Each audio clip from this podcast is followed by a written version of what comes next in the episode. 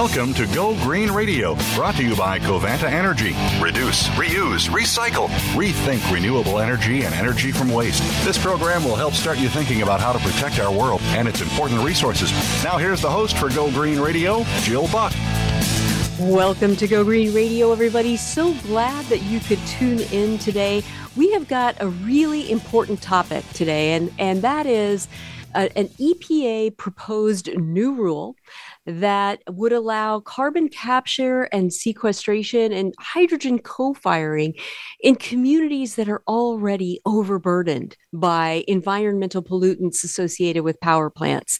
And so we have got an all star panel of guests lined up today who are going to help us unpack this notion of whether or not this policy, as it's currently proposed, is just and fair or is it racist? And so we are going to be talking about all the different components of this proposal by the EPA, how it's going to impact human beings on the ground, and what should be done to make this this rule, if it's even going to go forward, a more just and more equitable um, uh, rule and, and public policy. Our first guest today is Dr. Nicky Sheats. He's the director of the Center for the Urban Environment of the John S. Watson Institute for Urban Policy and Research at Kean University. Dr. Sheats, we are so glad to have you on the show.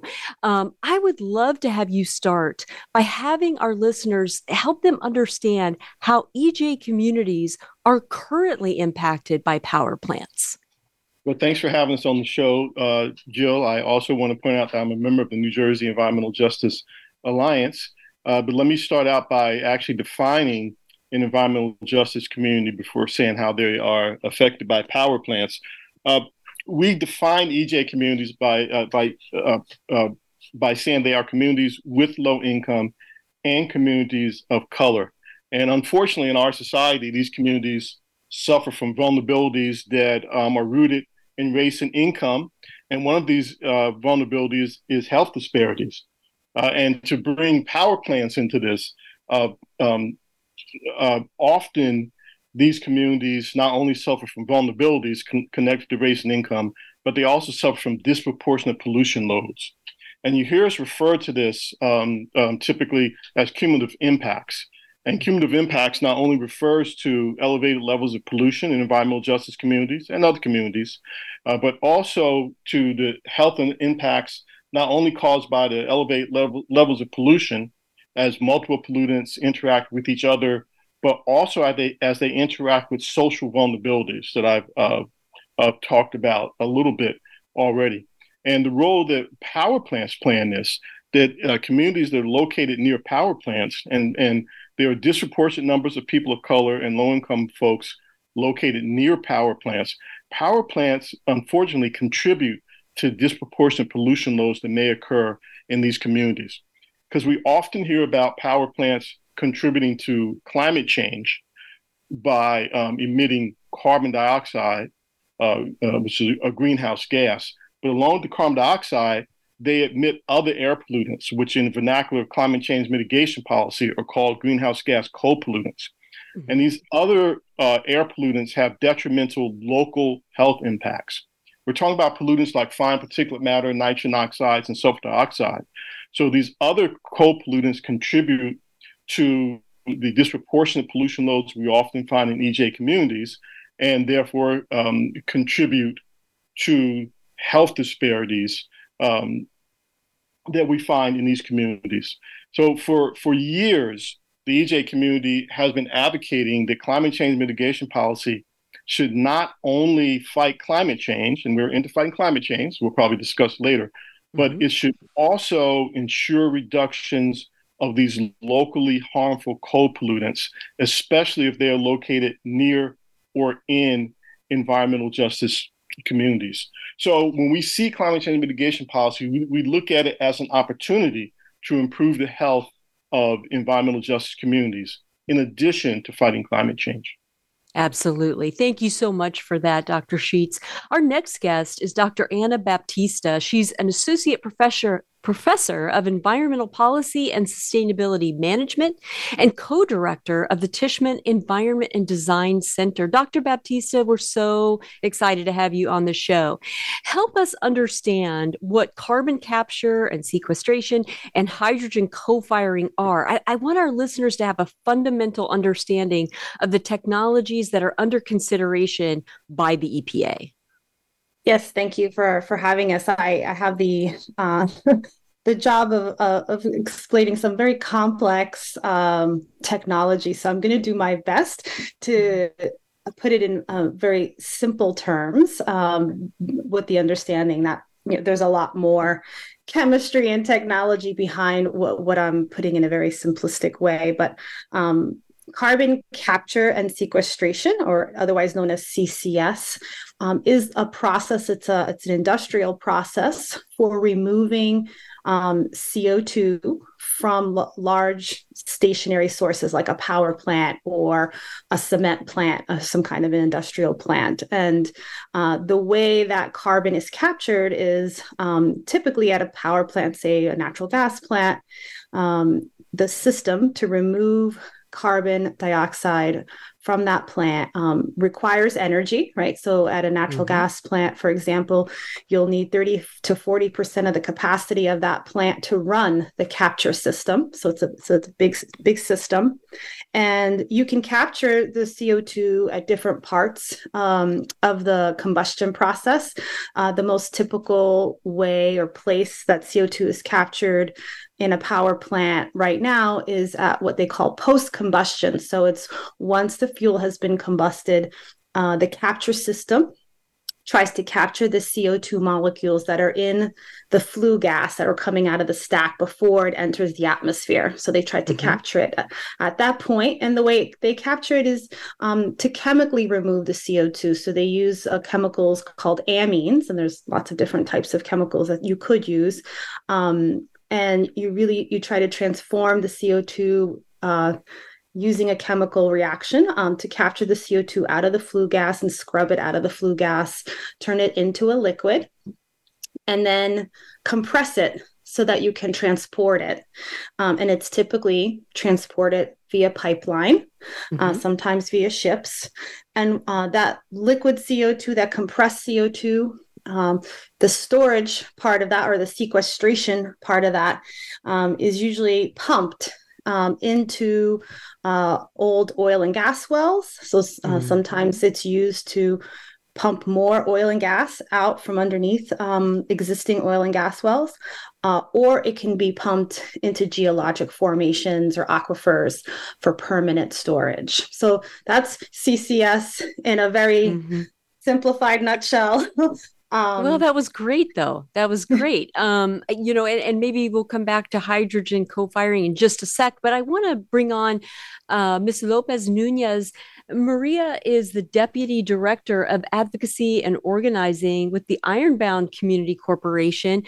Maria, I am so glad to have you on the show. Tell us, you know, for EJ communities near current fossil fuel fired plants and other power plants how will allowing CCS and hydrogen co-firing, how will that increase the burden on these communities? Yeah, I think you know, when we're talking about increasing burden in our communities, one thing for me is always to step back. I'm from the neighborhood of the Ironbound, right? It's a neighborhood of Newark. It's only about four square miles. Um, in these four square miles, we already have three existing fossil fuel power plants, and we're actually fighting a fourth power plant, you know, so we would have one power plant per square mile. And that's not the only things in our neighborhood, right? So there's garbage incinerator, the largest one in the state. There's a sewage waste treatment facility. And we're also surrounded by what's the longest Superfund site in the country, uh, the Passaic River, that's been heavily contaminated. So we're talking about the cumulative impacts, right? Not just one problem, but many problems in a concentrated area. Um, so when I think about CCS, I think it's going to create first off a demand for more energy because it doesn't mm-hmm. happen. It's not energy neutral. You need a lot of mm-hmm. energy, and I've seen the same argument with like everyone trying to switch to electric cars. I'm like, until we actually have a clean grid, it, we're just displacing emissions, moving them from over here to over here. And now, you know, if we're going to say we need CCS to capture the carbon, well, we're going to have to increase the production of energy. So it's not just um, for us, it's not just about carbon; it's about the other things that come out of those smokestacks, right? Um, right. Mercury, arsenic, lead, NOx, those things have a real health impact in our neighborhoods because racist policy and racist land use has led to predominantly communities of color and low income communities being the ones infected by fossil fuel power plants in this country and beyond. The use of CCS, which I still consider experimental technology, hasn't been proven without a beyond a reasonable doubt to us in our mm-hmm. community. I, I consider that, of course, it, it's going to be dangerous in our communities because there's a lot of unknowns. We saw, you know, a pipe, uh, one of the CO2 pipes uh, leak and a whole town have to be evacuated. 45 people sent to the hospital, right, from a CO2 leak leakage. So I think there's a lot of unforeseen things. And in communities like mine, we're really used to that unforeseen negative impacts that if it was in someone else's community, we wouldn't even be having the discussion until we had proved safety, until we had proved that it works, and we had proved that it's not going to contribute to other public health hazards. Well said, Maria. Thank you so much for that. I want to bring on Ansha Zaman, the Federal Policy Director for the Center for Earth, Energy, and Democracy. Ansha, welcome to the show. Tell us who benefits and who is harmed by CCS and hydrogen co firing? Thank you, Joel, um, for having us on the show and, and for that question. I, I really appreciate the way you framed the question in terms of harms and, and benefits. Uh, just to go back a little, as you know, as Dr. Sheats mentioned, and um, as Maria mentioned, the, the harms and burdens of the power sector from burning fossil fuels, from extraction of our natural resources, have been historically borne by EJ communities, that is, indigenous communities, communities of color, and and and low income communities. And this is definitely true in in Minnesota and Minneapolis, where I'm based and where um, CEED, Center for Earth Energy and Democracy, is based out of. Um, so here, here in the Twin Cities in, in Minneapolis, one of the um, major environmental justice issues that that we've been fighting is um, a, a, power plant, a, a, power generating facility, a waste incineration facility, actually in North Minneapolis, which is home to uh, Black and Brown communities, uh, which um, suffers from a lot of economic and social vulnerabilities. And to that, you add uh, a power generation facility that adds pollution burden, uh, extreme levels of pollution burden in the neighborhood. And these are the same communities that the North Minneapolis community is the same community that is on the front lines of climate change. Um, and, and as we all know, the, the US power sector is a major driver of, of climate change. Almost 25% of greenhouse gas emissions mm-hmm. come, come from come from the power sector. Um, and so, you know, as, as EJ advocates, what we've been really calling for is a rapid decarbonization of the power sector, a move away from fossil fuel infrastructure, um, a transition to a truly pollution-free, reliable, and just power sector. And so, so what's what's really important to remember here is that with technologies such as carbon capture um, and sequestration and hydrogen co-firing in power plants, there's really no end in sight for fossil fuel infrastructure. Coal plants and gas plants can just continue operating if they install carbon capture technologies um, or if they co-fire their power plants with, with hydrogen. And you know, as as um, Dr. Baptista uh, had been elaborating, there are uh, multiple potential public health risks, environmental risks, public safety risks uh, associated with these technologies. Um, we don't even know the full extent of the environmental absolutely not dangers associated well, with. Well said, Ansha. We've got to take a quick commercial break. I'll let you finish that thought when we come back. Uh, but don't go away, folks. There's more Go Green Radio right after this.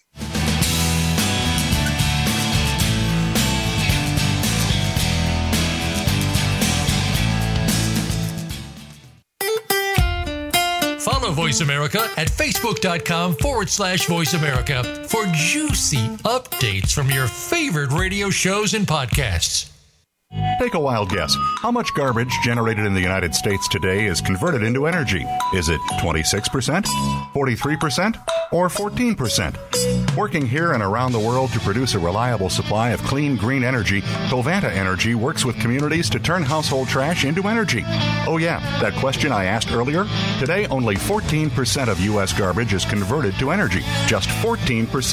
Covanta alone processes half of that municipal solid waste into renewable energy for a cleaner world. For more information about Covanta Energy, visit us today at www.covantaenergy.com.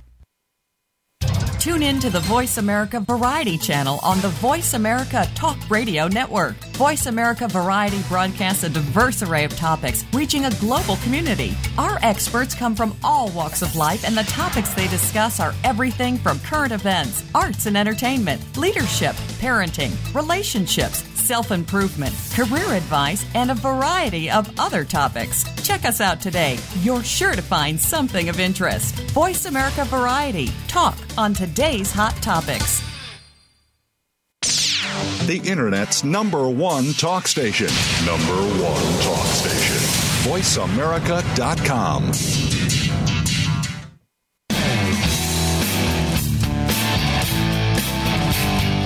You're listening to Go Green Radio with your host, Jill Buck.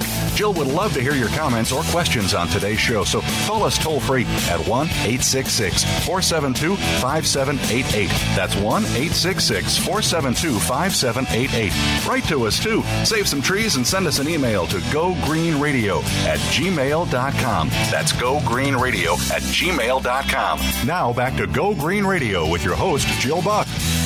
Welcome back to Go Green Radio, everybody. So glad that you could join us. And if you're just tuning in, let me catch you up.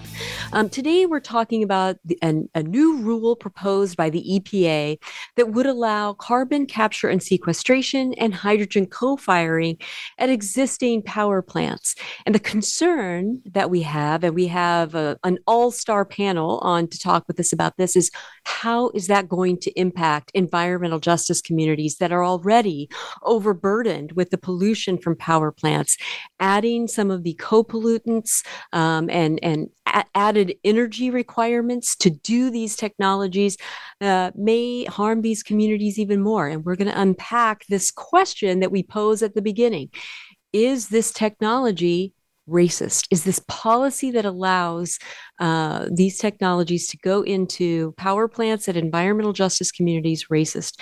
So we're going to let Ansha Zaman finish her thought. I asked her before the break who benefits and who is harmed by carbon capture and sequestration and hydrogen co-firing. So Ansha, unmute yourself and talk to us about that answer.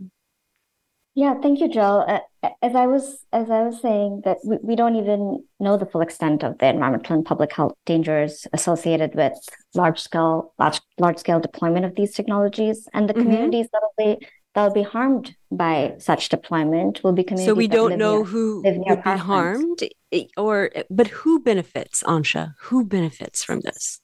I think that's also such an important question. It's that these methods of decarbonizing our power, sector, it's really a fossil fuel industry destruction. Gotcha. So it's just a method of keeping these infrastructures alive, finding another lifeline for this industry. And, and so, you know, the, it's the fossil fuel interests that stand to gotcha. benefit at the cost gotcha. of uh, of burdening already overburdened communities with these uh, environmental and public health risks. Thank you for that. Dr. Sheats, help us understand exactly what the EPA is proposing for greenhouse gas standards and guidelines for fossil fuel fired power plants. Well, what they're proposing, and what's important from the EJ point of view, well, not only the EJ communities, but all communities, is the rule really promotes the use of CCS and, and hydrogen uh, uh, combustion to lower emissions of carbon dioxide from uh, power plants. So what it does is it sets uh, carbon dioxide reduction standards and goals using these two methodologies. And from an EJ perspective, uh, the problem with this is that both of these methodologies have potential harm communities, uh, which we'll get in more detail later. I'll just mention one of the problems, I think we mentioned already, is that they have the potential to increase co-pollutants uh, emissions in all mm-hmm. communities, but especially troubling in, as you said, Jill, uh, overburdened vulnerable EJ communities, which is exactly what we don't want to do, right? No. From a justice perspective. Uh, so that's the essence of the rule. I should also mention that even though the standards are set using these two methodologies, um, states have to implement the rule. And states can implement the rule in such a way that these methodology, methodologies are not used to meet the standards, which is what we're advocating. But our fear is that because these methodologies have been used to set the standards, that they'll also be used to meet the standards, and that poses a problem for communities everywhere, but also for EJ for EJ communities, but especially out for EJ communities. Absolutely. Well said. Thanks, Dr. Sheats. Dr. Baptista, to you. What's your position on the EPA's proposed guidelines?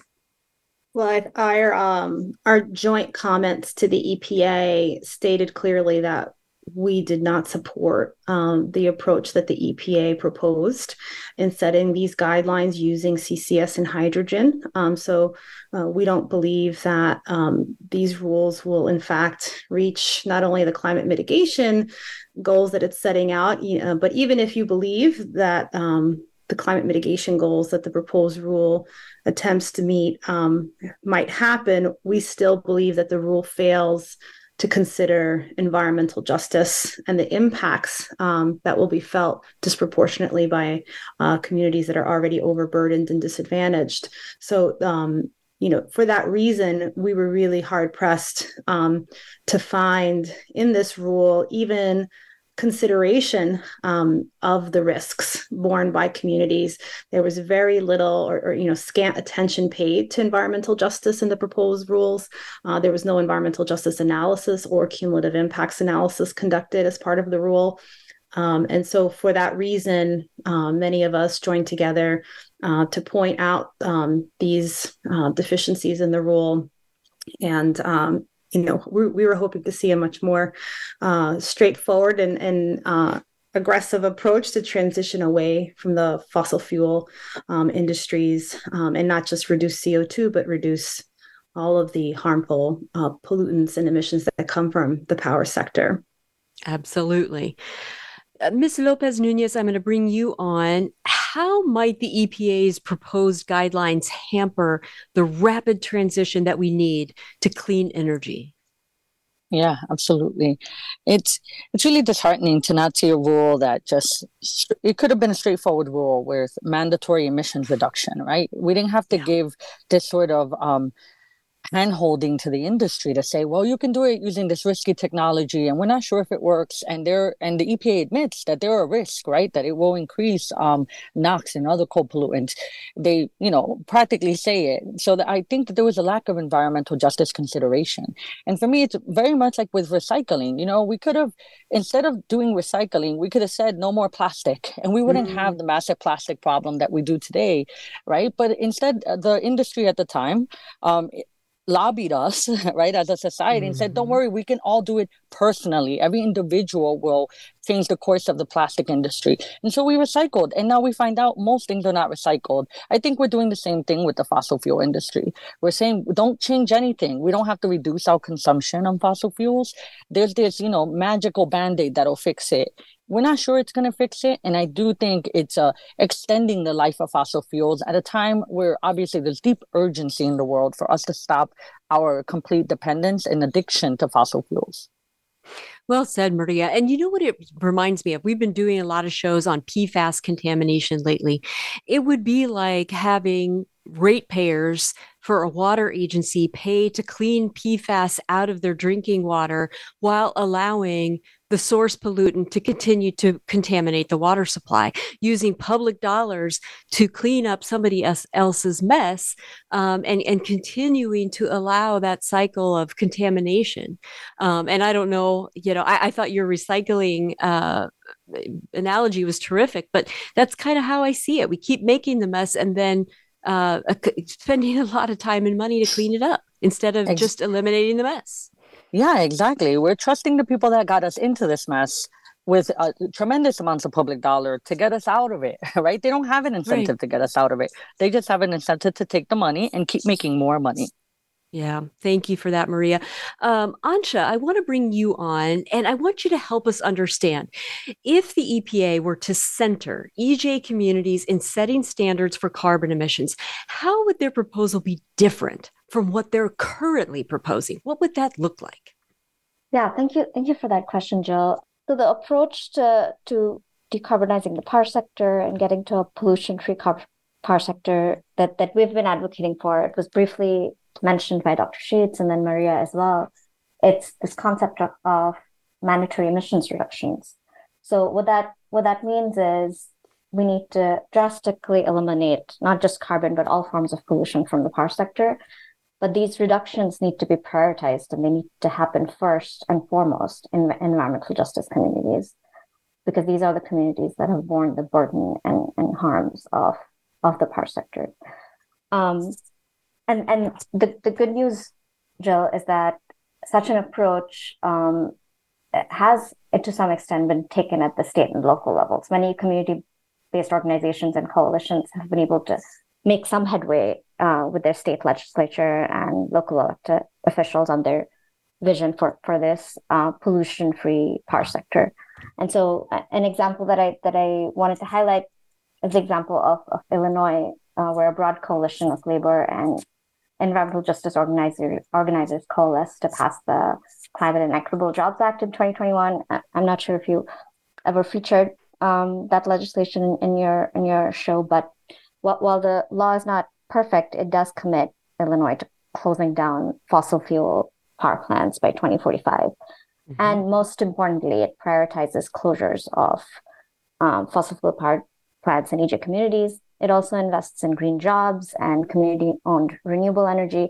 So th- that's the kind of approach we've been working towards and, and um, asking for from, from our elected officials at, at every level of government, because that's the kind of approach that will create real climate benefits and public health benefits.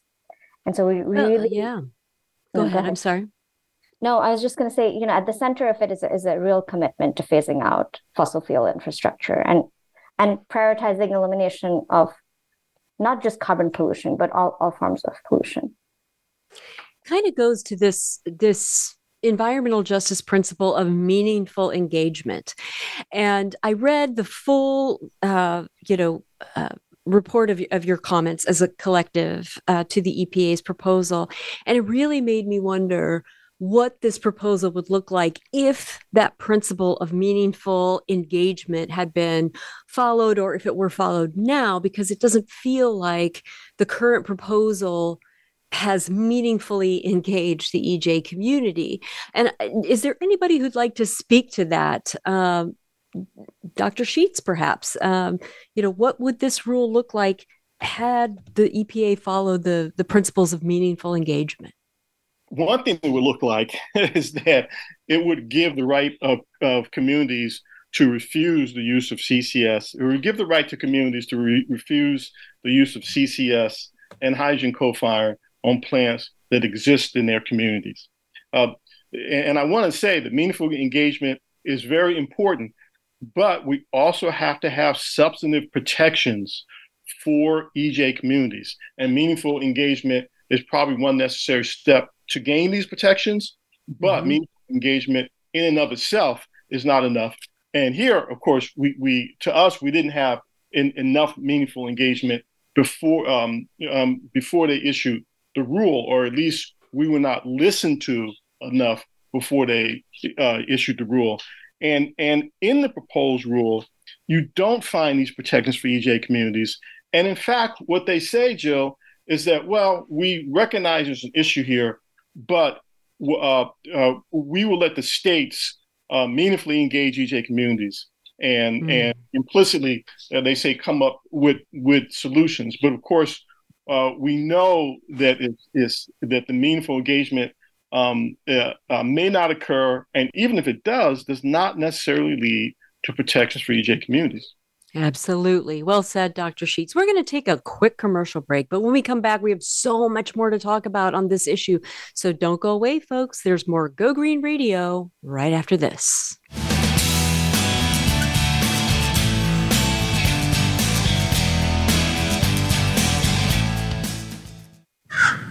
A Little Birdie told me Voice America is on Twitter. Follow us at Voice America TRN. Take a wild guess. How much garbage generated in the United States today is converted into energy? Is it 26%, 43%, or 14%? Working here and around the world to produce a reliable supply of clean, green energy, Covanta Energy works with communities to turn household trash into energy. Oh, yeah, that question I asked earlier? Today, only 14% of U.S. garbage is converted to energy. Just 14%. Covanta alone processes half of that municipal solid waste into renewable energy for a cleaner world. For more information about Covanta Energy, visit us today at www.covantaenergy.com. Have you become a member yet? Sign up now to become a member of Voice America. It's always free and easy. Plus, you get to take advantage of some great member benefits. Get unlimited access to millions of hours of on demand content across all of our channels. Keep track of your favorite episodes, shows, and hosts in your own customizable library. Find out what shows you might be interested in based on your favorites. Plus, you get insider access with our newsletter. Membership gives you more. Sign up at voiceamerica.com and click register at the top right. Stimulating talk. It gets those synapses in the brain firing really fast. All the time. The number one internet talk station where your opinion counts. VoiceAmerica.com.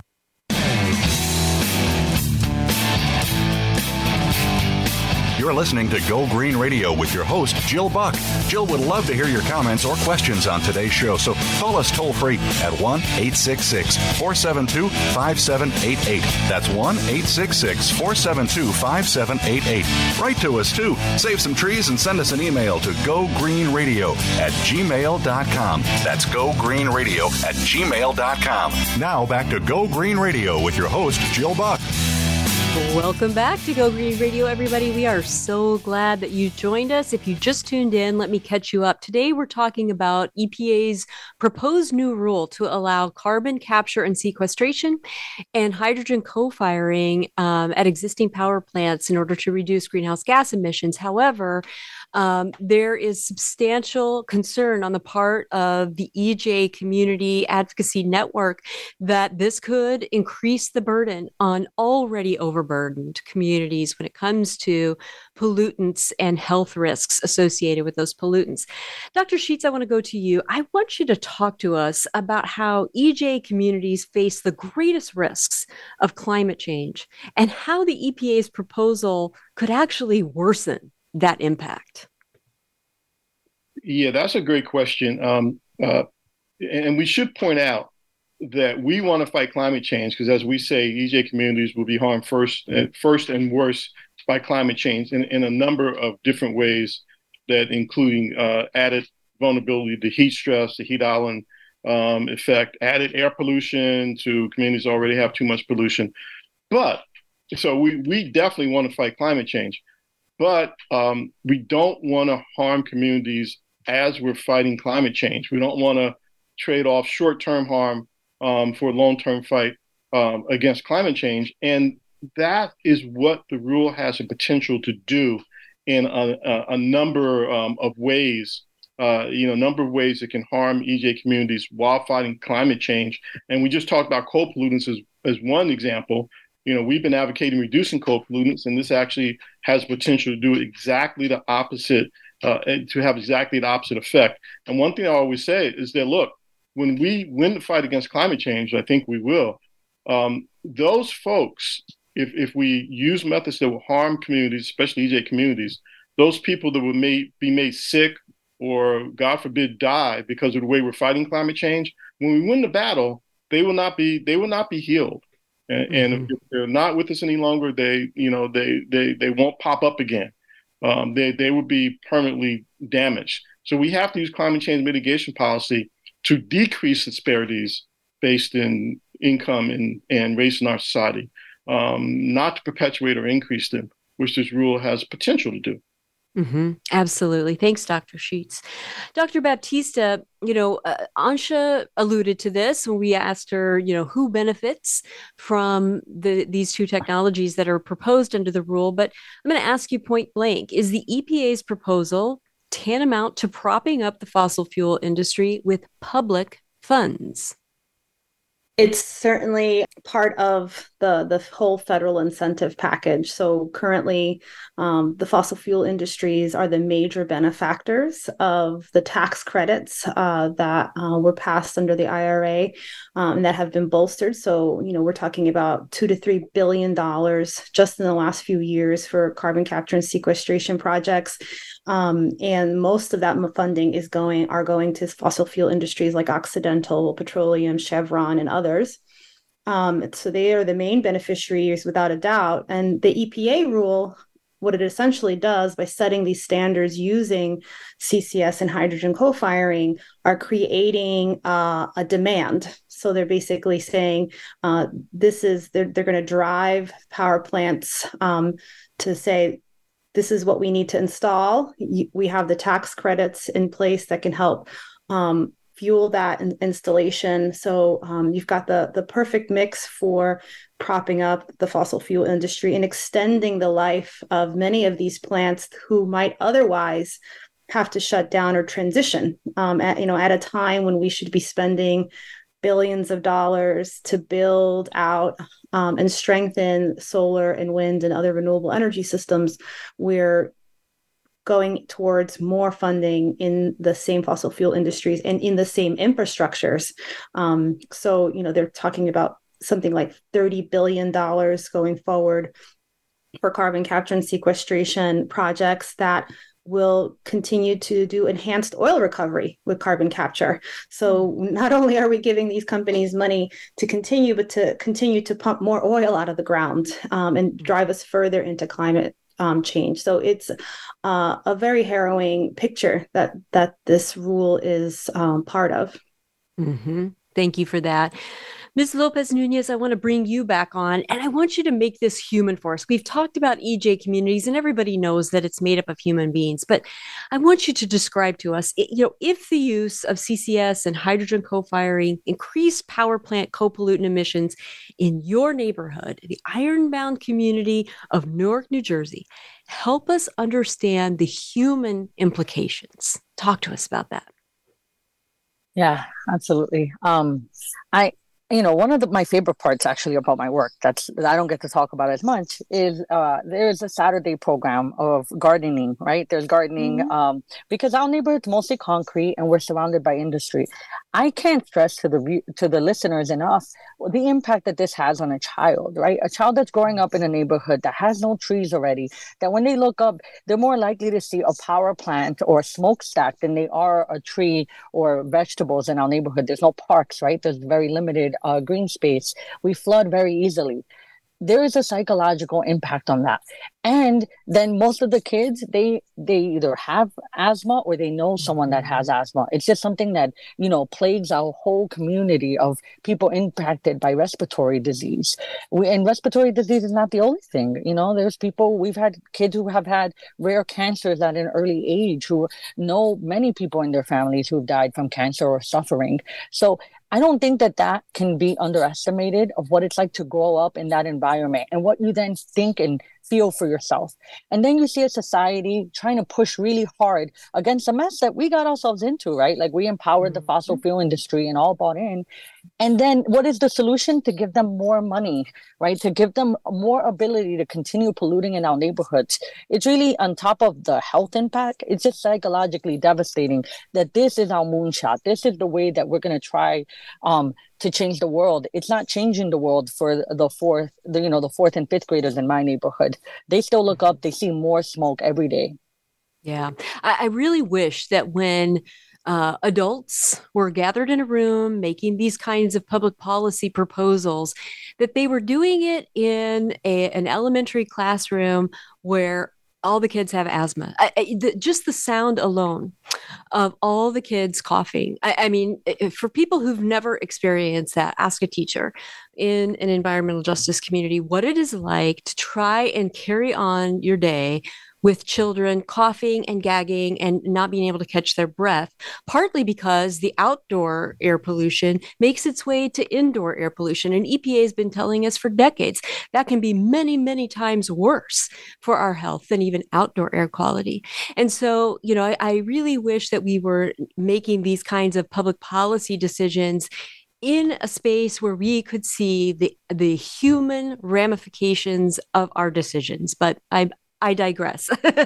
um, Ansha, I want to bring you on because you know if we were going to imagine a truly just uh, power sector in our country in you know what what a lot of people have have said is the greatest country in human history what would a truly just power sector look like yeah i really like that question because it's a it's a question we often ask ourselves and it's a question we ask um, during work workshops and trainings that we do um, with with community members. So at CEED, we a huge part of our work is popular education, and so we do popular education workshops, and we collaborate with neighborhood associations to put together these really hyper local community building sessions where folks in a neighborhood come together, enjoy food, um, mingle, and they also learn about uh, the energy system. And and we often play games um, uh, in these workshops, and and and uh, and one of these workshops, we, we asked participants to draw out their vision for a just power system. And what's revealing is that uh, in almost all iterations of this exercise, community members will draw solar gardens and corporate, corporatively owned um, energy systems. They'll draw thriving, toxic free neighborhoods. So good air quality, clean air, clean water. Um, and most often the, the element that comes up will almost always come up is is good jobs and community wealth and so i think that that exercise also grounds our advocacy and, and what we ask for when we meet with elected officials is we really we need energy systems that meet our everyday energy needs. So electricity that is reliable and affordable and can withstand the challenges of this new climate reality that we're in. Um, and an energy system that also creates public health benefits and not public health harms, um, and also creates new economic opportunities, first and foremost for communities who've been underinvested in. I love that, Ansha. And, you know, we talk about this sometimes um, when low income communities um, are able to, through a variety of programs, install solar energy. By definition, um, the jobs associated with that are domestic jobs, local jobs. Um, and, and, so, uh, you know, there, there's this um, independence and democratization of energy um, when the source of energy is, by definition, local. Like, uh, mm-hmm. solar. Um, and so I love that. I, I want to give Maria a chance to come back on and and give in in the last minute that we have in this segment your thoughts about what a just power sector would look like. Maria, your thoughts on that? I mean, a just power sector would be a, a sector that's owned by the people, right? It's owned by the communities that it impacts. If we use our energy, um, we should be able to create and have ownership of that energy. It would be a beautiful thing to see solar panels everywhere, wind, and of course, we need battery storage to make up for right. the times when it's not blowing, but it can happen. I believe that too. Thank you for that, Maria. We're going to take a quick commercial break, but when we come back, there's more Go Green Radio right after this.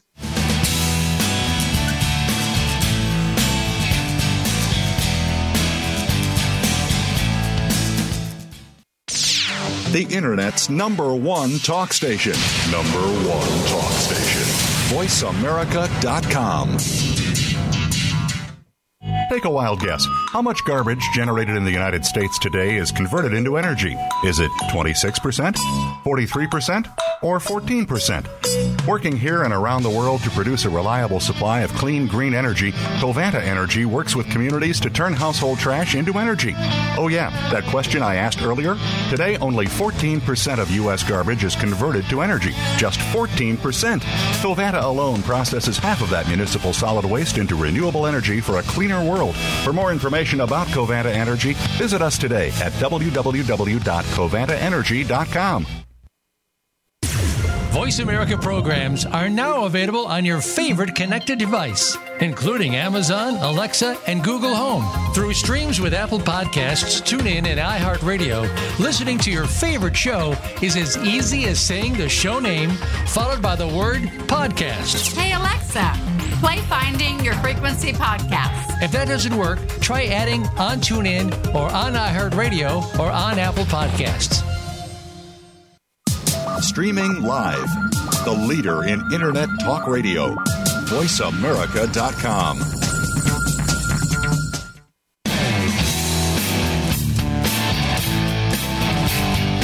You're listening to Go Green Radio with your host, Jill Buck. Jill would love to hear your comments or questions on today's show, so call us toll free at 1 866 472 5788. That's 1 866 472 5788. Write to us too. Save some trees and send us an email to gogreenradio at gmail.com. That's gogreenradio at gmail.com. Now back to Go Green Radio with your host, Jill Buck. Welcome back to Go Green Radio. We're going to get right to it. Uh, uh, this topic is hot. Dr. Sheats, I want to go to you. We've talked about some of the co pollutants that may be generated uh, in communities where the existing power plants may institute CCS and hydrogen co fire uh, technologies. But in addition to increased pollution, I want you to talk to us about the additional environmental, safety, and regulatory risks for already vulnerable EJ communities that the EPA's proposal could bring about. Yes, Jill, there, there are, and we have uh, focused on co-pollutants because we've been working on that for a long time. But um, we've mentioned some of the other other risks uh, pipeline uh, leaks risk, and Maria talked about that. And there's going to be a lot more pipelines connected to both uh, CCS and hydrogen on combustion. Underground storage leaks, which I think Dr. Baptista talked about. You got, you know, if you restore, if you store this carbon dioxide underground somewhere, will it leak? Will it move? Um, one thing we haven't talked about is the production of green hydrogen, which will be u- used for combustion or is proposed to be used for combustion, uh, can use a lot of water. And in areas that have water scarcity, it can exacerbate that. So, what the rule does is it puts a lot more risk in communities. The co pollutants, all the things I just said, uh, risk of failure of the regulatory system to conduct meaningful participation and to control additional um, additional emissions. All these risks uh, uh, are being added um, by this rule and um, will be disproportionately added to communities, EJ communities, overburdened communities that already have more than their fair share of risk. And we've been talking about what a fair uh, system, energy system would look like, uh, Jill. And I think, I hope we've conveyed that we all want to fight climate change. And really, our critique is that the administration is not going far enough we need to have the rapid transition that you talked about, Jill, and, all, and, and my colleagues have talked about to energy efficiency and renewable energy. And what this rule does is it really tampers around the edges, right? It's just it's, mm-hmm. it just is trying to change the the edges, the margins of our energy system, and we have to have a more fundamental change in the energy system. As long as we tamper around the edges and just slap some added technology on, um, and keep the current system intact, I think is still going to put more of the risk, most of the risk on EJ communities, because after all, it's the current system that caused environmental injustice in the first place. Mm-hmm. So we mm-hmm. need a more fundamental change and we need a more basic change and we need to do more about climate change, not less. This doesn't do um, attack the problem uh, sufficiently in in a in in, in a uh, in, in, in a fundamental way. Uh, we need. I agree. I, I mean, just from a very simplistic point of view, I look at all the pipelines and other infrastructure that would need to go in to make this work. And I think, what in the world are we thinking? Creating infrastructure that we know is going to be finite in its use instead of putting all of that money and all those jobs to work on clean energy why in the world are we are we going backwards um, with what we need to build to make this work instead of forward? Uh, it just makes no sense to me. No, Jill Maria talked about the moonshot. We need the yes. moonshot in our energy system. She's That's she's right. definitely she hit it on, on the head. That's right. Dr. Baptista, talk to us about the risks and uncertainty involved in state compliance with the EPA's proposal. Yeah, the states have a great deal of discretion and flexibility in um, implementing the, the rule as it's laid out currently. And the problem, one of the biggest problems with that is currently neither the federal government nor states have strong protections for environmental justice communities in the form of, for example, cumulative impacts laws that allow communities to be protected on the basis of cumulative impacts. New Jersey and New York, for example, are two of the, the rare states that actually have recently passed laws around cumulative impacts.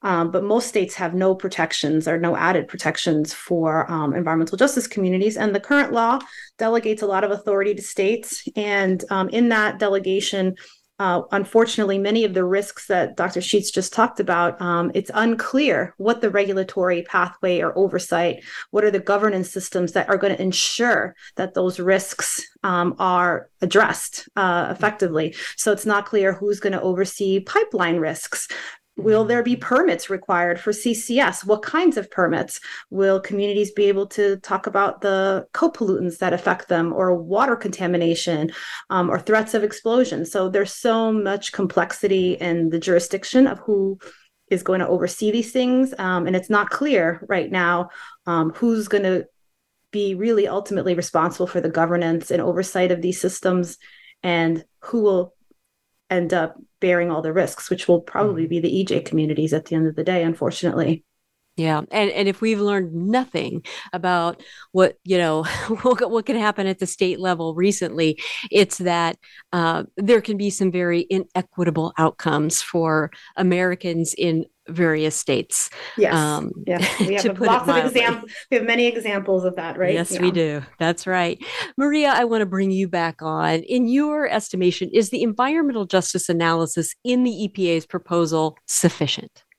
I have a short answer. There is no environmental justice analysis in the EPA um, mm. rule, and that's just so disheartening. There's no mention of cumulative impacts and the, the risk that we're already exposed to, the combination of those risks.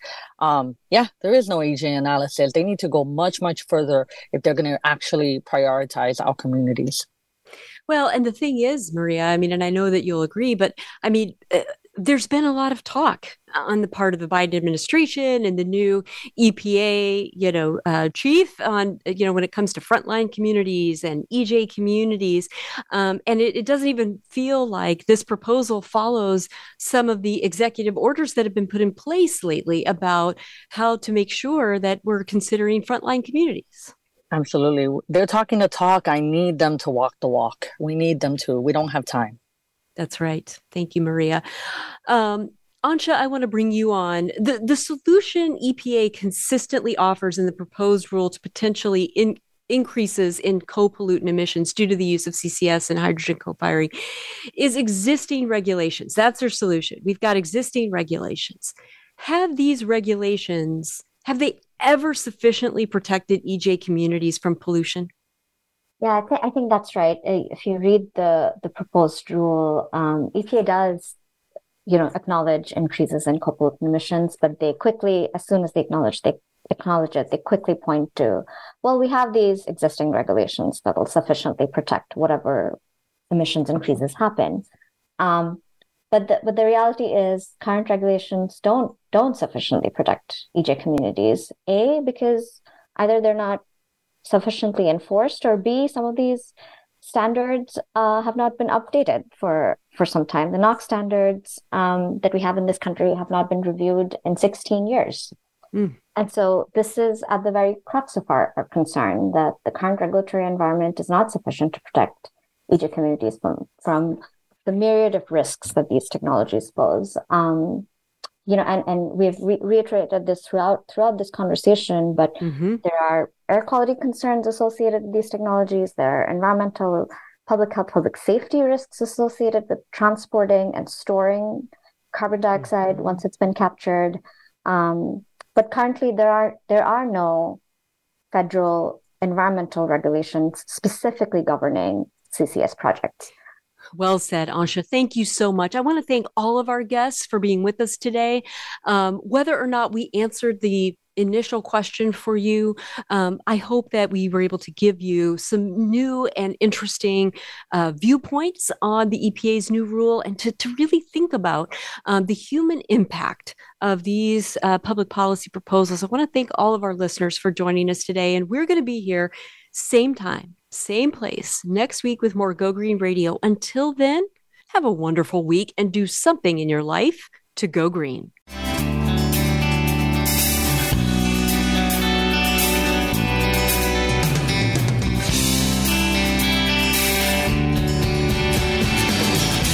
Did you get some terrific ideas from today's show? Please join us for more next Friday at 9 a.m. Pacific Time, noon Eastern Time. It's Go Green Radio with Jill Buck here on Voice America. Go Green Radio is proudly sponsored by Covanta Energy, a leader in providing renewable energy solutions for a cleaner world.